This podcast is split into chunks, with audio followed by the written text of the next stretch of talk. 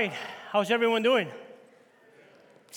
Just so you know, I've been uh, fighting this cold for the last two days, so I am completely intoxicated with medicine. So if I say something out of place, you could always blame it on the medicine. Amen? For those of you that are here for the first time, welcome all to Win Bible Church. My name is Hannibal, one of the pastors here. I'm super excited because today we start this 20 week series called The Greatest Story, the story of God and His bride. And basically, what we're doing is something that theologians call the story of redemption, in which uh, we're looking at the Bible and we're looking at the entire story of the Bible. So, put it this way the, the Bible is a collection of different historical events involving different kinds of people with different stories but that at the end of the day, it's all one story. It's God's story. It's the story of God and His people, His bride, His people, His everything. It's one story. It's a fascinating story. I actually think that part of the reason why many people struggle, even reading the Bible, is because sometimes we just see that this is the most amazing story ever told. Put it this way 40 different people, 40 different authors wrote the Bible. Authors with different backgrounds, in different times, with different personalities, having different experiences, all under the guidance and influence of one spirit, and each of them contributing to the story of redemption. One story. 40 authors, 66 different books talking about one God one story, the greatest story ever told. Now, like any good story, you, you need chapters. And the way theologians usually divide the Bible is into four chapters, two, four major chapters. The first chapter is the creation chapter, in which we see how God, uh, how God uh, created everything, and in which we see God's original design for this creation. But then you get chapter two, which you call the fall chapter, when sin enters the world and mess everything beautiful that God had created. And even though we never lose, for example, the things that God gave us, now we live in a place that is damaged and is broken, including ourselves. And then you get chapter three, which we call the redemption chapter, in which the focus of chap- that chapter is Jesus Christ, the Word of God that comes to redeem and save and fix and to restore everything that sin has broken. And then we get the last chapter, the best chapter of all, which is the restoration chapter, or some people call it the future glory chapter, in which we see that at the end of this story, God always wins and that whatever he had designed at the beginning, he completely restores at the end. Is, in my opinion, the best chapter to read. As confusing as Revelation is, how many of you guys find it confusing? Good, you're not the only one. But it's the best chapter because we get to see how the story ends. How about if I tell you that in this amazing story, there's some, one thing that we cannot forget that is extremely important for us to recognize and see and acknowledge. And is that in this story, like in any good story, you always need one hero. There's always a hero. And it doesn't matter if you're in the Old Testament or in the New Testament, that hero is always Jesus Christ and what he came to do. And this is why a theologian called Bryan Chapell, he will put it this way. Everything in the Bible predicts, prepares for, reflects, or results from the person and work of Christ. Let me say it again. Everything in the Bible either predicts, prepares for, reflects, or results from the person and the work of Jesus Christ. Meaning that it doesn't matter where you are in the Bible. There's always a connection to Jesus and his work, regardless of where you are. The greatest story ever told with the greatest Savior ever found. So, for the next 20 weeks, we're going to be talking about this. And today, we're going to start with the first sermon of three sermons that we're going to spend in the first chapter, the chapter of creation. Amen? All right. So, I told you that I'm in medicine. So, if I fall asleep in the middle of all these things, it's because you are not contributing to the conversation. So, when I say amen, the most proper response should be amen. Thank you. These are the two things that we're going to talk about today how and why everything is started. Second point, why and how we can embrace it all. How and why everything is started, and why and how we can embrace it all. Do me a favor, uh, just to keep the room warm, since it's like negative 55 out there. I need you to look at the person next to you and say this We are part of the greatest story ever told. By the way, don't you love it that if you're fighting with your spouse, I, I have you speak to each other before we expose ourselves to the Word of God? You're welcome, people. Let's go with point number one how and why everything started. I want to start with this. I think that one of the reasons that keeps people from being truly amazed with the person of God from being, uh, being amazed by the beauty and perfection and power and mercy and grace and sufficiency of God. I think that part of the reason why we struggle with that has to do a lot with how we view the Bible and how we view life and how we approach the Bible and how we approach life. Because I think that the tendency for many believers, probably many of the ones that are here right now or in the East worship right now, Probably the tendency for many of us is when we go, when we go to the scripture and we do, we do the same thing with life, we think that the Bible and life is first and foremost about us. That, that, that, that, that is so dangerous. When we go to the Bible and we think of life, thinking that the Bible and life is about us. Actually, I think that this is part of the reason why many people, when describe what the Bible is, they call it a handbook or a guidebook for life. Listen, I don't think that there's something intrinsically wrong with that. Because I do think that the Bible transforms you and shapes you into the person that you're supposed to be. So, for example, 2 Timothy chapter 3 says that all scripture is breathed out by God and is profitable for teaching, reproof, correction, and for training in righteousness, so that the people of God may be complete, complete and equipped for every good work. So there is something about the scripture that shape us, modify us, transform us, but that doesn't mean that the Bible is about you. And that this world is about you. And that life is about you or me.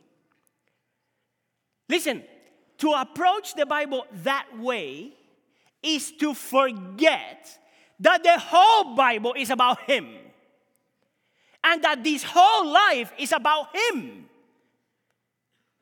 That we happen to be part of His story. But we are not the most important person per se in that story. He is the focal point, He is the center. It is His story.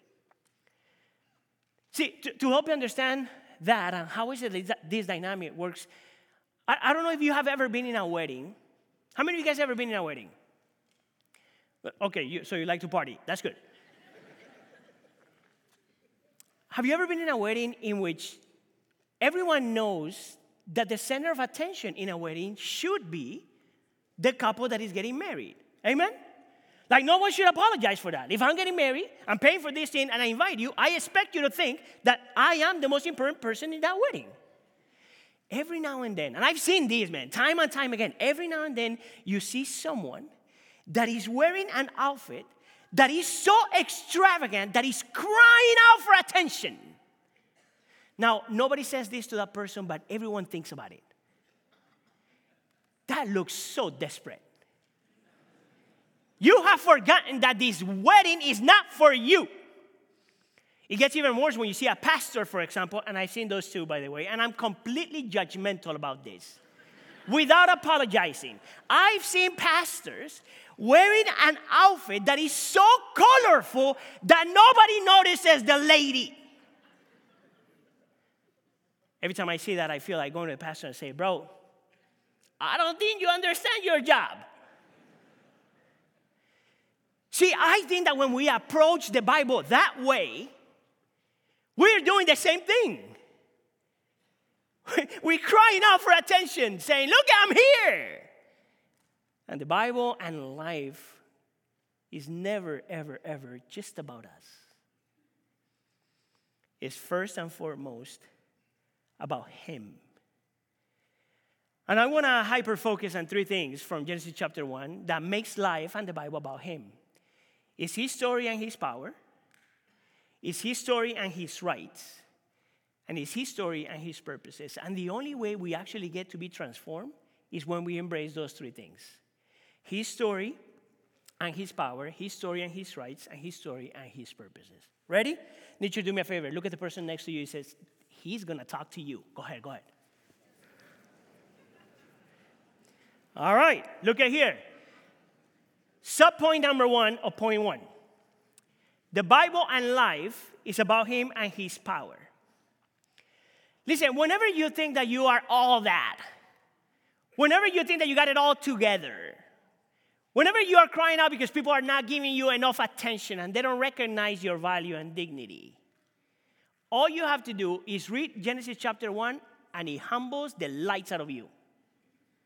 Let me, let me just read it to you. Just listen. Let me just read it to you really quick to see how is it that the first chapter of the Bible is going to make it extremely clear that the Bible is about God and that everything this creation is about God?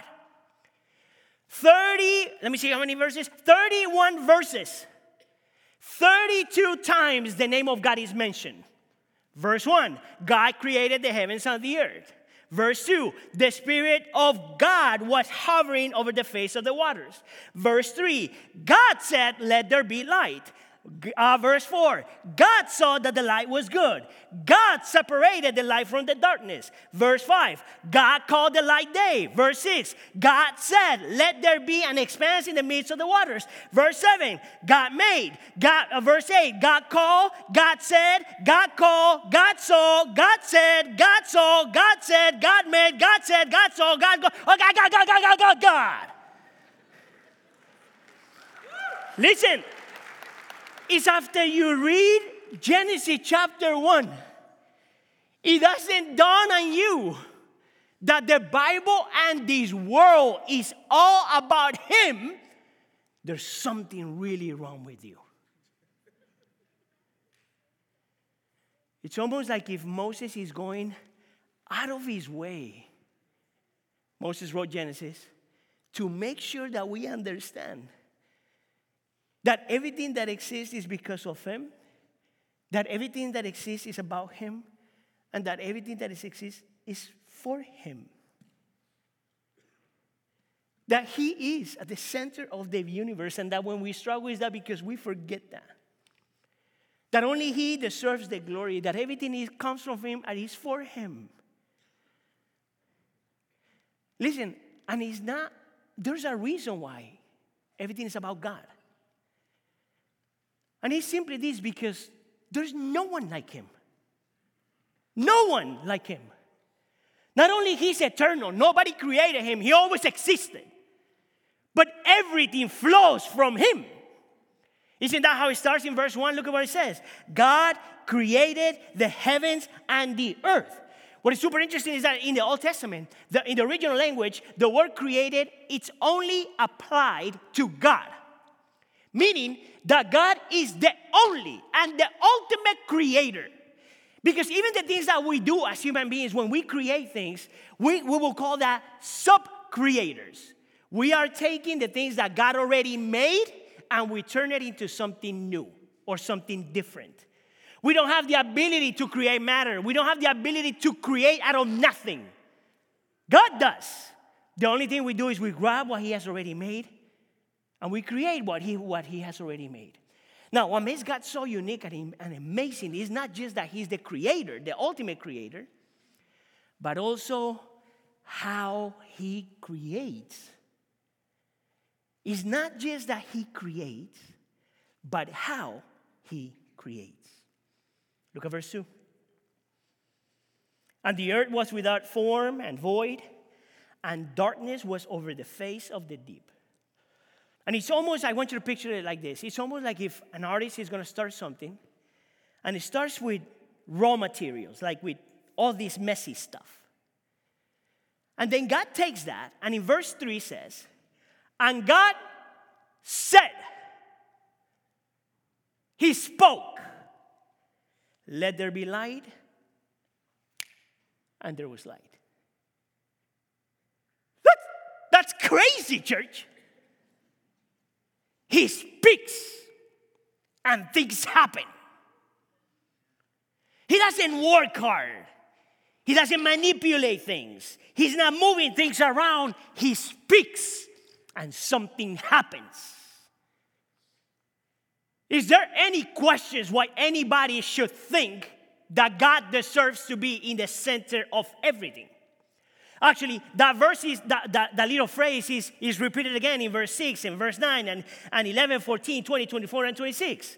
God said, Let there be an expanse. God said, Let the waters under the heavens. God said, Let the earth sprout. God said, Let there be light. God said, Let the waters swarm.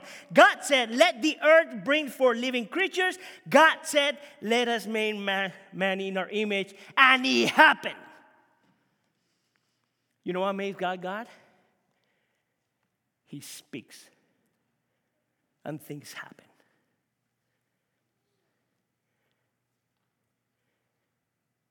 In the midst of everything, the only thing that God has to do is speak. That's it. Are you still wondering why is it that God is the center of the universe? Actually, let me, let me do a practical application here really quick. If the Bible is the Word of God, and it is, amen? Every time we expose ourselves to His Word, something happens. Whether you feel it or not, and whether you see it or not. Whenever He speaks, something happens. You know how much I wish I had that power? I mean, that'd be beautiful. I'll go to my daughters and say, clean their room, and they clean their room. I wish I could go to my dogs and say, stop it. And the dogs are like, er? But there's a reason why we say things and nothing happens because only God is God. See, the only way we get to be transformed is when we see that everything in the Bible and life is about Him. That all the scriptures point to Him. That this world is about Him and our lives supposed to be about Him. That it should be that way because He's the only one that is creator. He's the almighty, powerful God. But we need more than that. Not only we need to understand that, but we also need to understand that not only life is about him, but it's about his rights. And I know that for modern, sensitive American ears, that's offensive. Because the secular creed is that life is about me, myself, and my rights. So if that's you, I'm about to offend you. Because I do that, I do think that human beings have rights. But the rights that human beings have submit to the rights that God has. Now, where do I get that from? Well, look, pay attention to verse 5. And God called the light day, and darkness he called night, and there was evening and there was morning the first day. That little phrase, God called, also appears in verse 8 and in verse 10. He says, God called the expanse of the heavens and God called the dry land. And you got to ask the question, why does that matter? When, when you look at the rest of the Old Testament, you will realize that whenever someone calls something out, or put it in a different way, names something, automatically that is a sign for the person that is doing the naming to say, I have rights over you. This is part of the reason why in the Old Testament, whenever a, a, big kingdom or a great kingdom would conquer a smaller kingdom, the first thing that would happen is that the great kingdom, a big kingdom, would change their name or rename them.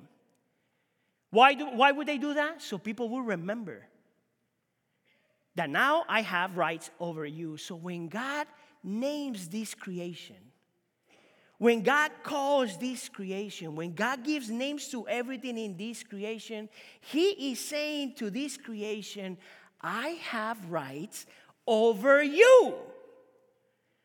Now, guess what, church? You are part of that creation. I am part of that creation. He's got rights over me. My thinking, my words, my actions, my motivations, my life. He's got rights over everything in this creation. So if you are single, He's got rights and dictates how you live that singleness. If you are in a relationship, if you are dating, or if you are in a situationship, which is a new word I learned a couple of months ago, he has rights and dictates what you do there. If you are married, God has the rights over your marriage. God has the rights and rules over your career, your money, your hobbies, your body, what you do in private and what you do in public. And if that is true, if God has rights over everything, including the whole Word of God, we don't have permission to pick and choose what we like about Him or what He says. Did you hear that? We don't get to pick and choose. What parts of the Bible I believe those and those I don't believe? Because he's got rights over everything. All scripture is breathed out by God. Listen, since we are celebrating, tomorrow we're going to be celebrating Martin Luther King Day, I think it's important that we remember a little bit of history here. I don't know how many of you guys know this, but there was a Bible, quote unquote Bible, called the Slave Bible. Did you know that? Actually, I got a copy of that Bible in my office. As a reminder of the dumb things we do when we forget that God has rights over everything. So, this is what they did. This Bible was put together in the 1800s, and they grabbed passages of the Bible that they could use to quote unquote justify slavery. Isn't that crazy? And left out all the other 20 million verses that would condemn slavery. And for years and years and years, pastors used that Bible. Those are the kind of dumb things that people do when we forget that God has rights over everything. What is interesting, though, and what I've learned is that in modern times, people would say, well, that's awful. We would never do that. Yeah, I, I agree. I don't think that we were going to do that, but we do other things that look very similar, at least in principle. See, we do the same thing when, when we try to redefine what redefine gender. We do the same thing when we talk about money. We do the same thing when we say this is permissible and this is not. And because this is a year of elections, we do the same thing when we talk about politics. You know how many Christians, please forgive me, that's one of you, but I'm going against you. You know how many Christians I've heard saying, if Jesus was here, he would be a dem- Democrat? I mean, a Republican? And then the Democrat says, well, you know that he rode a donkey, right? you, know, you know how dumb those two arguments are? How about worship? Oh, if Jesus was here, this is the kind of worship that he would like. You know why we do that? Because we add to the scripture or subtract to the scripture because we forget that the scripture, God has the rights over everything that he has said. We have no permission to take the parts of the Bible we want. Either we take it all or we can take nothing. You either you embrace it all or you cannot take nothing. Because God has the rights over everything. Amen. Actually, historically, let me, let, me give you, let me give you another historical event. I'm speaking super fast because the medicine is kicking in.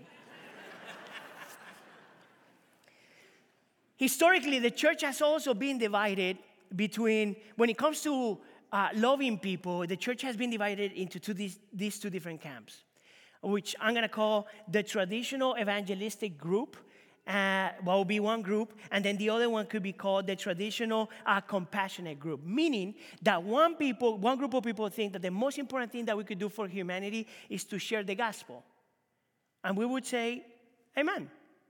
But then the other group would say, well, what matters most is that we only do that we do compassion work. And we would say, Amen. And part of the reason why the group has been divided is because I don't think that we're asking the author of life what he thinks about that. And why is it that we are creating a dichotomy when the Bible does not create a dichotomy? And I'm going to prove you that just from Genesis chapter 1. And I'm going to make the argument just from Genesis chapter 1. So look at how God describes humanity in verse 26. Then God said, Let us make man in our image after our likeness, men in general. Verse 27 So God created man in his own image. In the image of God, he created him. Male and female, he created them. And just in, just in case you got lost with the word man there, the text is clear. All humanity, men and women, all humanity have been created in the image of God. All. And if that is true, then all humanity, all kinds of people, different ages, different backgrounds, different cultures, different ethnicities, different races, all people carry within them the beauty of God. You know what our problem is? We don't see it. But all humanity carries that beauty. Now, if that is true, if a human being is created in the image of God and has value and dignity, what part of that human being is more important? The soul or the body? both. Why choose? Do it all. Actually, I'm going to make the argument even more that the tendency is to hyper focus on the soul and completely ignore the physical part of the human being, like if for God, physical things don't matter. You want me to show it to you in the scripture? You're going to say yes. Thank you. You said it. Look at here, verse 10. And God called the dry land earth. And the waters that were gathered together, he called seas. And God saw that it was good. Physical world. Verse 21. So God created the great sea creatures and every living creature that moves, and God saw that it was good. And when it comes to humanity, right at the end, the last verse says, And God saw everything that He had made, and in the context, he's talking about human beings. And behold, it was very good. Notice that the first two verses is saying everything that God created in this creation, any physical things that God has created in this creation, they're good. As Christians, we do hold a theology that justifies why is it that we should care for this world? We should care for this world because God looks at this world and says, it is good. But notice that in the order of value, not only this creation is good, but human beings are very good. We do hold a theology that justifies why is it that evangelism matters and good deeds matters? We don't get to create a dichotomy. The body matters, the soul matters. Evangelism matters, compassion matters. Sometimes you pick one or the other, first and the other, but at the end of the day, both matter. You know how offensive and awful and horrible and anti Christian is for a group of people to create the slave Bible? I, I, I don't understand that yet. How can anybody just look at Genesis chapter 1 or just by looking at Genesis chapter 1 and say, well, you know, slavery wasn't, it wasn't that bad. Really? It's a violation of the rights that God has over His creation. Even the rights I have must submit to His rights. See, we are transformed when we see that the whole Bible and life is about Him, that it's about Him and His power, that it's, about Him and His rights, and number three, that it's about Him and His purposes. See, this is something that we must learn from creation. Actually, this is a lesson that creation can teach us. See, everything in creation, except humanity, is fulfilling its purpose. I heard uh, Tim Keller talking about Elisabeth Elliot, which was one of his uh, teachers. She said that animals glorify God more than human beings. And the question is why? Because animals are living according to their purpose. You know what is the purpose of creation? To point to the Creator, for goodness sake. Everything in creation points to the Creator. Did you know that Genesis is a song? It's a historical song. The way it is written is like a historical poem. The creation is singing about its creator. The creation rejoices because the, the creator says that it is good. So we could be in any place and go outside and look at how everything is beautiful and perfect and amazing, and everything points back to Him. And when we look at human beings, as broken as we are, you look at any human being, any color, regardless of who they are and how they are. And if you really pay attention, you can see how that person points back to him. The beauty of the skies point back to him. The, a magnificent mountain points back to him. The perfection of nature points back to him. A beautiful baby with a smile points back to him. Everything that is worth living for and dying for in this place point back to him. The creation sings.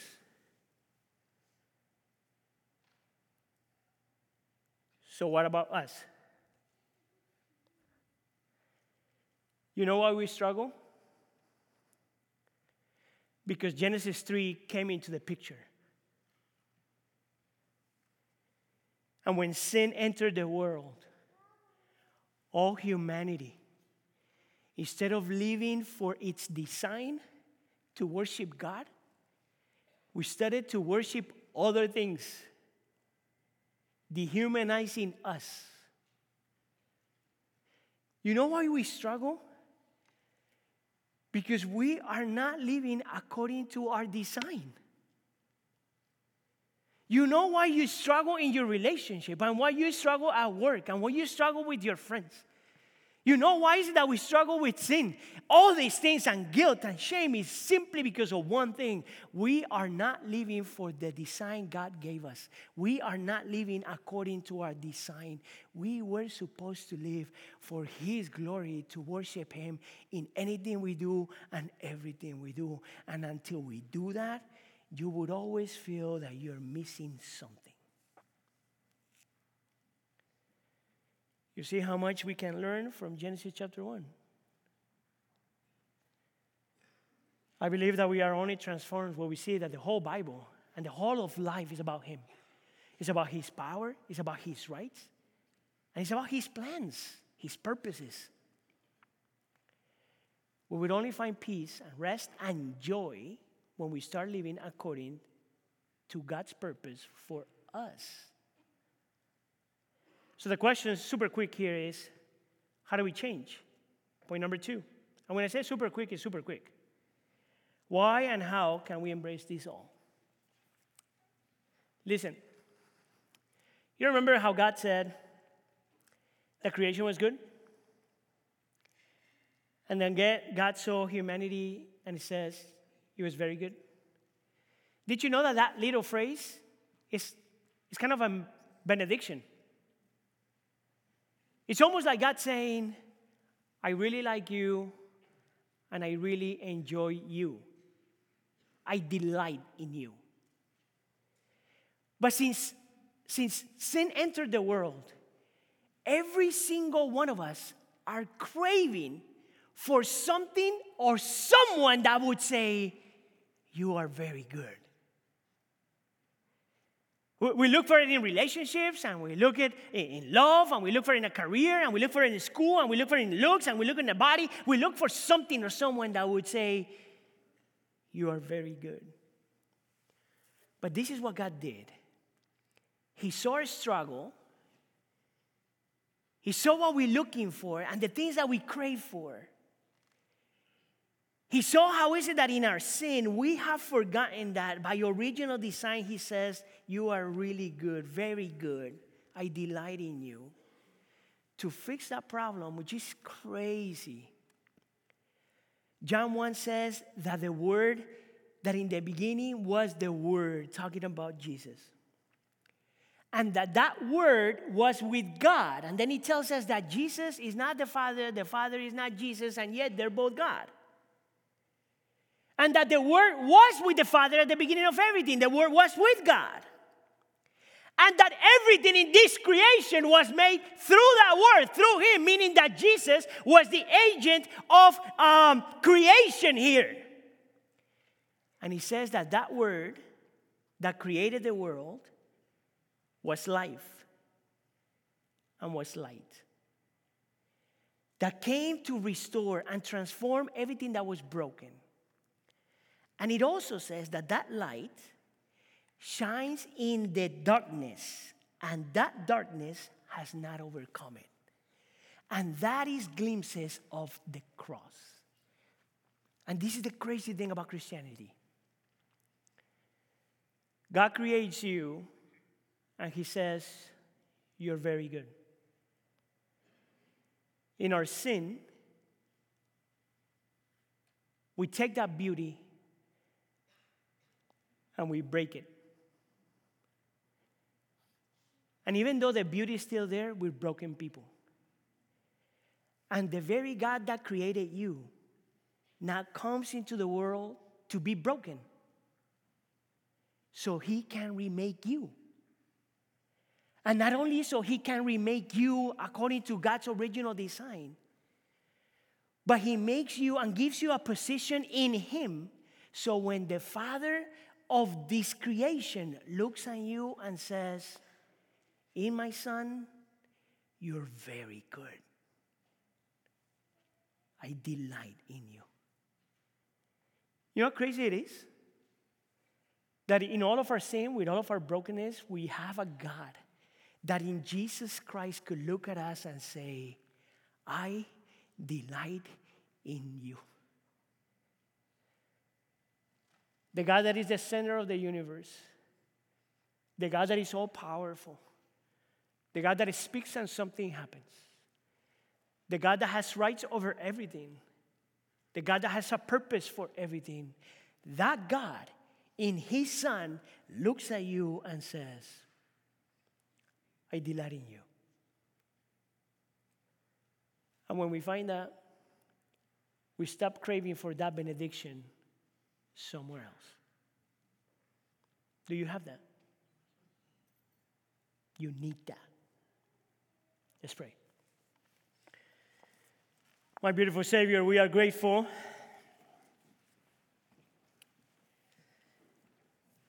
Not just by the way you designed us to be, Not just by the way you created us to be, but by the way you recreated us to be in Jesus Christ. Lord, I pray that you keep us from ever thinking, Lord, that this world is about us, that the story of redemption is about us.